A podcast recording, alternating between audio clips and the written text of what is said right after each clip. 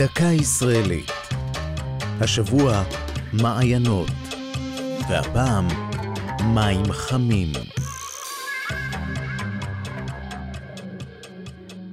כשחושבים על מעיין ביום קיץ לוהט, התמונה הראשונה העולה בדמיון היא טבילה במים קרירים, אבל במציאות קיים גם בארץ סוג הפוך לגמרי של מעיינות, נביאות של מים חמים.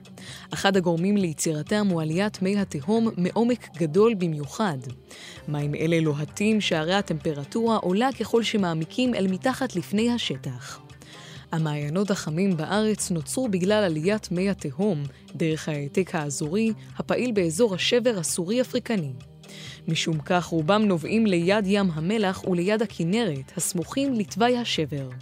בדרך כלל, ריכוז המינרלים במי מעיינות אלה גבוה, וכך זכו הנביאות החמות בכינוי מעיינות מרפא. כבר בעת העתיקה מתוארים המים החמים של מעיינות הארץ כסגולה לרפואה. בחמת גדר דרומית לרמת הגולן רחצו תנאים רבים, ביניהם רבי יהודה הנשיא. מעיינות מסוימים ובהם חמי טבריה פועלים ברצף עד היום, בעוד שאחרים, חמת גדר למשל, נזנחו ברבות השנים.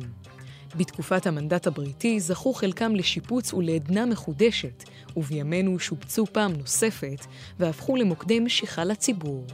זו הייתה דקה ישראלית על מעיינות חמים. כתב דניאל סלומון, ייעוץ הפרופסור חיים גבירצמן, עורך ליאור פרידמן.